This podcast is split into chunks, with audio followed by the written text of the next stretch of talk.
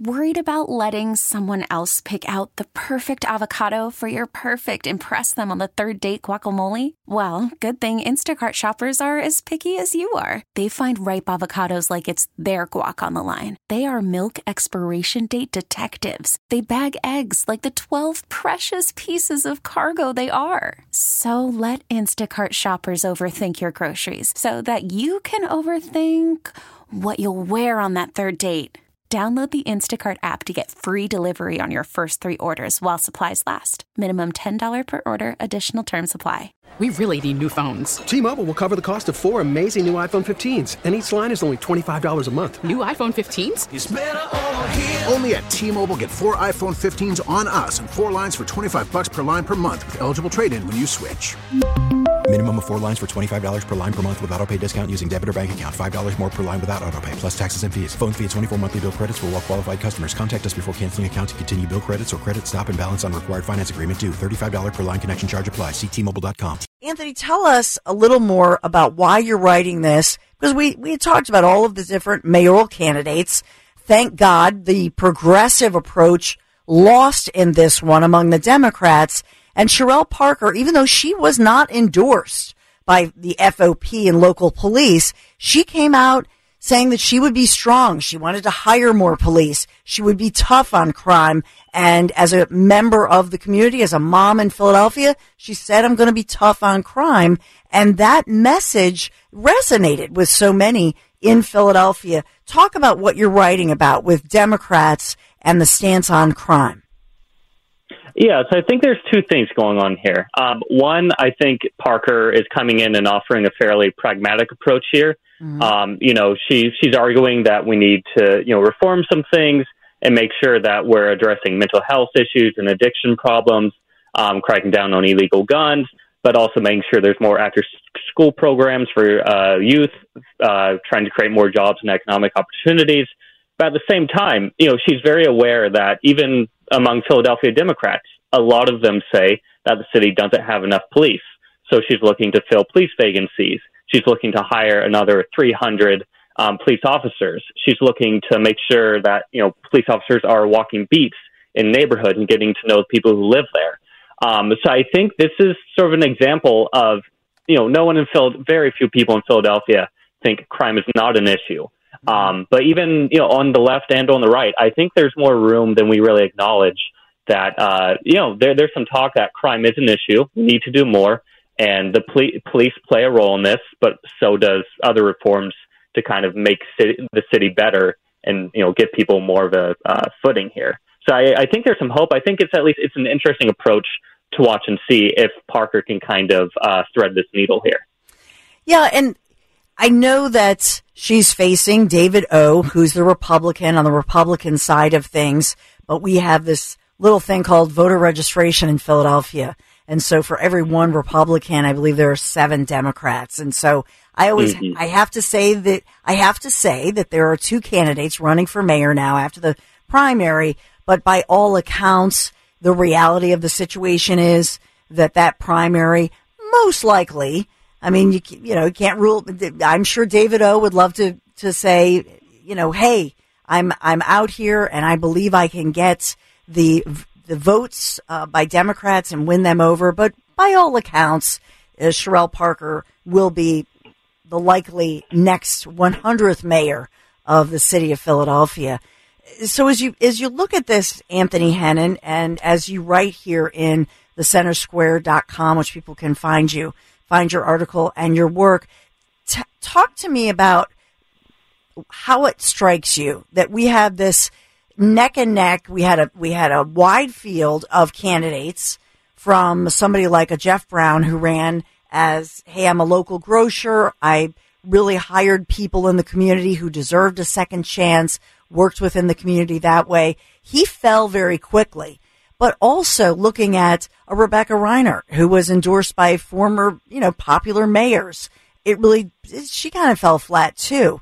Allan Domb, big name, and had calculated this run. We think about his candidacy.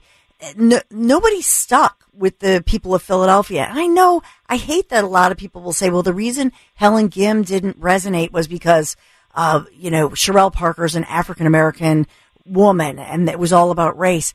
I, I actually disagree. I actually think you're right. I think you nailed it here that it resonates the way that she came out with a common sense style approach to say, we're going to look at this. We're going to work with everybody and we're not going to isolate anybody and we're going to figure this out and we're going to solve it. I, I agree with you. And I think nobody, nobody has been saying that really. A lot of, of the, even the New York Times wrote about the fact. That's why we wanted to, to put you out there and say, Anthony Hennen got it right. The New York Times and, and other major publications and writers, they got it wrong. They wanted to blame Cherelle Parker's ethnicity. Could that be a factor? Her gender ethnicity? Sure, it always is. But there were other African American candidates who are part of the community mm-hmm. who are known. I think you got it right. It was her pragmatic, that common sense, of, you know, community style that she has very authentic. And I think you nailed it, Anthony. Yeah, I think, you know, when you're looking at Parker, I mean, she's clearly, you know, she grew up essentially within the city's black political establishment. Mm-hmm. So you can't, you can't ignore that. But at the same time, I, I think Philadelphia is one of these cities where, yeah, sure, it's heavily democratic. You know, there's a strong progressive movement here. But at the same time, you know, Philadelphia does not have the uh, growing population numbers.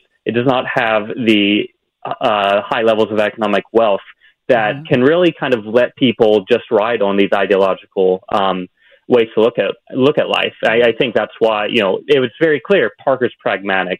When you look at Allan Domb's campaign or Rebecca Rhynhart, they were also running on some very concrete you know, this is not left, this is not right. This is about governance issues and make either making the city safer, making the city uh, more prosperous.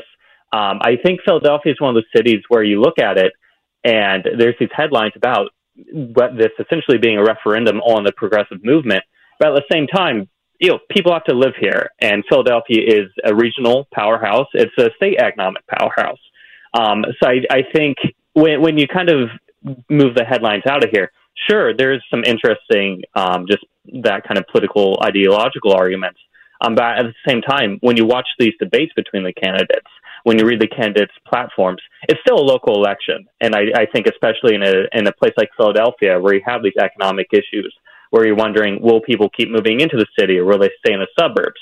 When you look at all these um, issues around crime and public safety, uh, you can't just run on political mottos and slogans. You have to really come in you have to talk to people and you have to get a feel for you know how you want to improve the city. You can't just cruise, I think, and I, I think that's a very um, important thing when you're looking at local politics in the city. So, um, Anthony Hennen, we, we wanted to talk to you about this issue, but I have to ask you about you because you have such an interesting background. And on Twitter, you know, it says um, Pennsylvania reporter, the at the Center Square, who you've written this article for, but that you're interested in post-communist Europe, Appalachia architecture, higher ed. I'm I'm really fascinated by the diversity of you know topics that you're interested in. Tell me a little bit about why you're interested in post-communist Europe, Appalachia architecture, and higher ed. sure. Um, yeah, I mean, I, so I grew up uh, right on the border of Ohio and West Virginia, about three hours um, southwest of Pittsburgh. Um, so it's just, you know, Appalachia is my home region. So I'm just very interested in staying involved in that, whether it's, you know, the history of the region, the culture, what's going on now. Um, so, you know, kind of running this Appalachians group is uh, a way to keep more in touch with what's happening there. Um, you know, I go back home, I see family, but you know, being in Philadelphia, it's it's a long drive home. Um, so I mean, that that's one way to do it. Um, and then in, in my 20s, uh, I spent a lot of time in Central and Eastern Europe. Um, so I lived in the Czech Republic for a bit. Uh, I made it over to Romania a few times. I did a long trip through Russia. Uh, so yeah, th- these things just sort of grabbed me, and especially, I suppose, when I was in Europe, um, just the the way cities were built, the way the architecture went up, that really grabbed me, um, and that got me interested more in art and culture and history. Um, and so that, that's kind of stuck with me, especially even now when I'm still in Philadelphia. I mean, I'll just walk around the city and just, you know, notice the buildings, notice how one neighborhood changes from the next. Um, I, I think it just really helps pick up on, you know, the ebbs and flows of where you live and what's mm-hmm. surrounding you. And so because of where you grew up, it makes me, it reminds me of the Hulu series Dopesick, we just had a ruling. There are a couple of articles today, and I know you've written about uh, rehab and and and this issue, but because and especially where you're from, that was isn't that the area where Michael Keaton was supposedly from that was hit hard? Correct me if I'm wrong. By the opioid, um, well, I guess we were all hit hard by the opioid crisis. But I don't know. Do you have any mm-hmm. opinions about this? Two stories come to mind.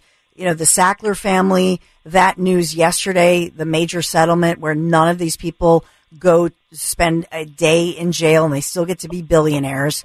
And then number two, the story of how we are distributing the settlement money, but nobody further can um, can sue, you know, Purdue Pharma, etc. I, I know that I'm mm-hmm. I'm throwing uh, I'm throwing this at you and, and you're not expecting it, but I have to ask you because I feel as I'm looking through what you've written about before, m- maybe you have some thoughts on this, Anthony.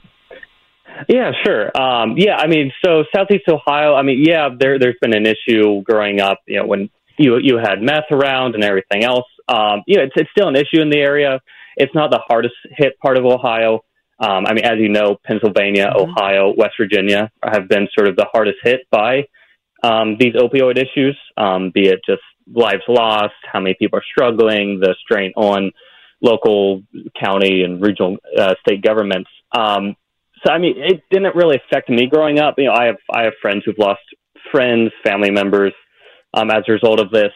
Um, I mean, in Pennsylvania, I'm surprised at just how many uh, state representatives or state senators I'll, I'll interview for stories. Mm-hmm. And, you know, they've had a family member who died from an overdose, or they've had friends who've died from an overdose. Um, so with, within uh, the opioid fund for Pennsylvania, I've been trying to follow that closely. And a lot of this money flowing in, um, a lot of it's just issued out on the county level. I think about 70% of the money just goes straight to county governments to decide how to spend um, according to some parameters set up by um, the opioid settlements. And then another 15% gets doled out by the General Assembly. Um, I don't know. I mean, I've, I've sat in on a meeting or two of the Opioid Settlement mm-hmm. Trust for Pennsylvania. Um, I've interviewed um, the board, the board chair, uh, or the trust chair, sorry, mm-hmm. uh, so I mean, there, it, it's it's going to be interesting to see. Um, I mean, this money is going to be spent over the next 18 years. Uh, so we don't know how all of this is going to break down just yet. A lot of this is just seeing, you know, what local uh, local governments are spending it on. Um, there's also a lot of kind of confusion on the county level yeah. of asking for more guidance from the trust on how they can use this money.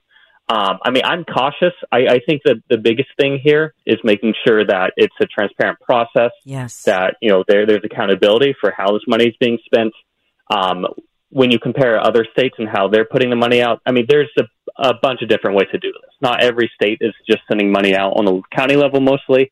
Um, but I think it's very important for us to follow how other states are spending this money yes. and how they're tracking it. Um, because I mean, Pennsylvania, there's some concerns that's not as transparent as it could be. Um, it, we're doing better than some other states. I know, I believe Ohio's opioid trust is in a lawsuit right now to release more information. Um, but I think what's really crucial here is people just, you know, reaching out to their county commissioners or their leaders and making sure that we can see where this money is going, how it's being spent. Um, simply because, I mean, 2021, which I believe is the latest uh, year we have data for, more than 5,400 Pennsylvanians died from an overdose. Um, we're this, one of the states that's been hardest hit. We're number two or three, I think, yeah. in terms of annual um, deaths. So I think to make sure that people who are really struggling with this can actually benefit um, from mm-hmm. better programs in the future or making yeah. sure this isn't going out and threatening people. And in fact, um, Anthony, I think we really need to be watching it. Yeah, and Anthony, in fact, I know you posted another story 18 hours ago at centersquare.com where you talk about this bill that's yet to be introduced. Can you talk about that in Pennsylvania as far as what would, and it's, it looks like a bipartisan bill in Pennsylvania. Um, is that mm-hmm. correct? And, and Anthony Williams, which, who I know well in, in Philadelphia, but also, um, from a Erie, PA. So Republicans, right? Working with Democrats to try to figure out, especially not just Kensington, but across Pennsylvania. Can you talk about that that newly proposed bill? Yeah, sure. Um, yeah, so this is coming from um, Senators Dan Laughlin out in Erie mm-hmm. and Anthony Williams in Pennsylvania. Um, you know, a lot of this is just coming from uh, politicians just kind of working together and talking. I mean, this is sort of when I was chatting with Laughlin about this yesterday. Um, he says a lot of this is coming from just actually visiting neighborhoods like mm-hmm. Kensington and Philadelphia and just seeing the suffering. And I mean, he said the human misery that I saw walking down those streets really shook me to my core. Um, so this bill, it hasn't been introduced yet. You have the um, the legislative memo is up on uh, online, but they haven't uh, given the bill a number or anything yet. Essentially, this is an idea to uh, they say helping individuals regain control of their lives.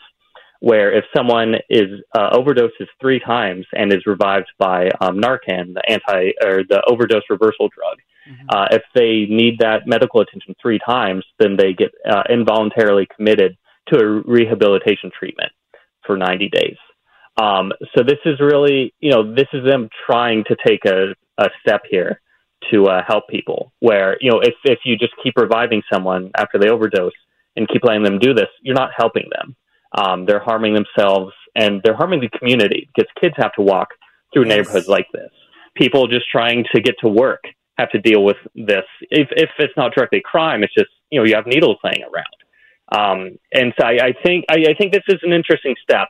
Um, I'm not sure how much traction this will get um, in the General Assembly, uh, but as we're watching these bills come out on the state level and watching some of the local initiatives in Philadelphia or elsewhere, um, you know, the, the, details you can see people disagreeing on them, uh, but there really does seem like there's a lot more attention um, being given to this topic, whether it's bills like this, whether it's boosting spending on um, mental health or yeah. drug rehabilitation uh, programs. Uh, there seems to be at least it's more of a priority than it has been in years past.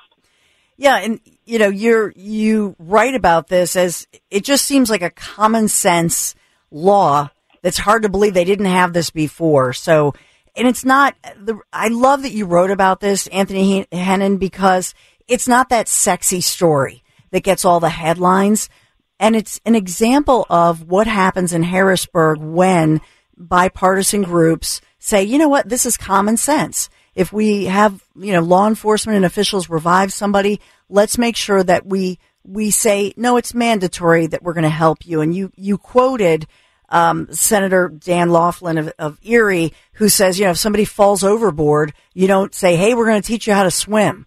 You, you do a rescue and and that's that's such a great analogy and a great article that you've written so people i hope everybody checks out your work thecentersquare.com and follows you on twitter because you have an array of issues that you follow and report on regularly so anthony we really appreciate you thanks for coming on live we really need new phones. T Mobile will cover the cost of four amazing new iPhone 15s, and each line is only $25 a month. New iPhone 15s?